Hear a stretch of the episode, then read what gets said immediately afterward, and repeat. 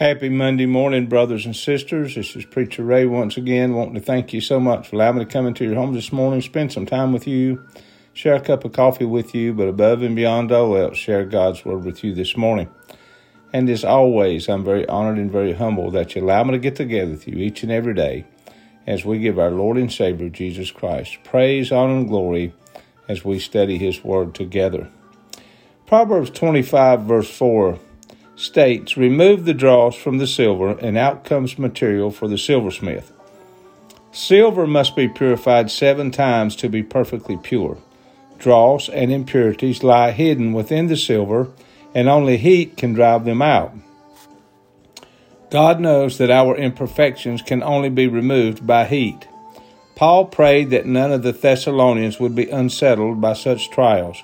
He told them in 1 Thessalonians chapter 3 verse 3, "You know quite well that we were destined for them." Satan, our eternal enemy, seeks to stop us in 1 Thessalonians chapter 2 verse 18 and tempt us in chapter 3 verse 5 in an effort to steal our faith. Our faith is the silver being refined. It is that precious thing that keeps us close to God during a trial and keeps us moving forward when Satan is driving us backward. Timothy's return and good report led Paul to say in 1 Thessalonians chapter 3 verse 7, "We were encouraged about you because of your faith.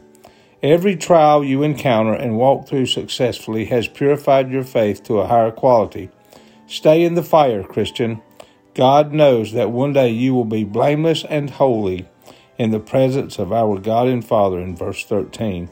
Daily reading scriptures are Jeremiah chapter 14, verse 11 through chapter 16, verse 15, Psalms 80, verses 1 through 19, Proverbs 25, verses 1 through 5, and 1 Thessalonians chapter 2, verse 10 through chapter 3, verse 13.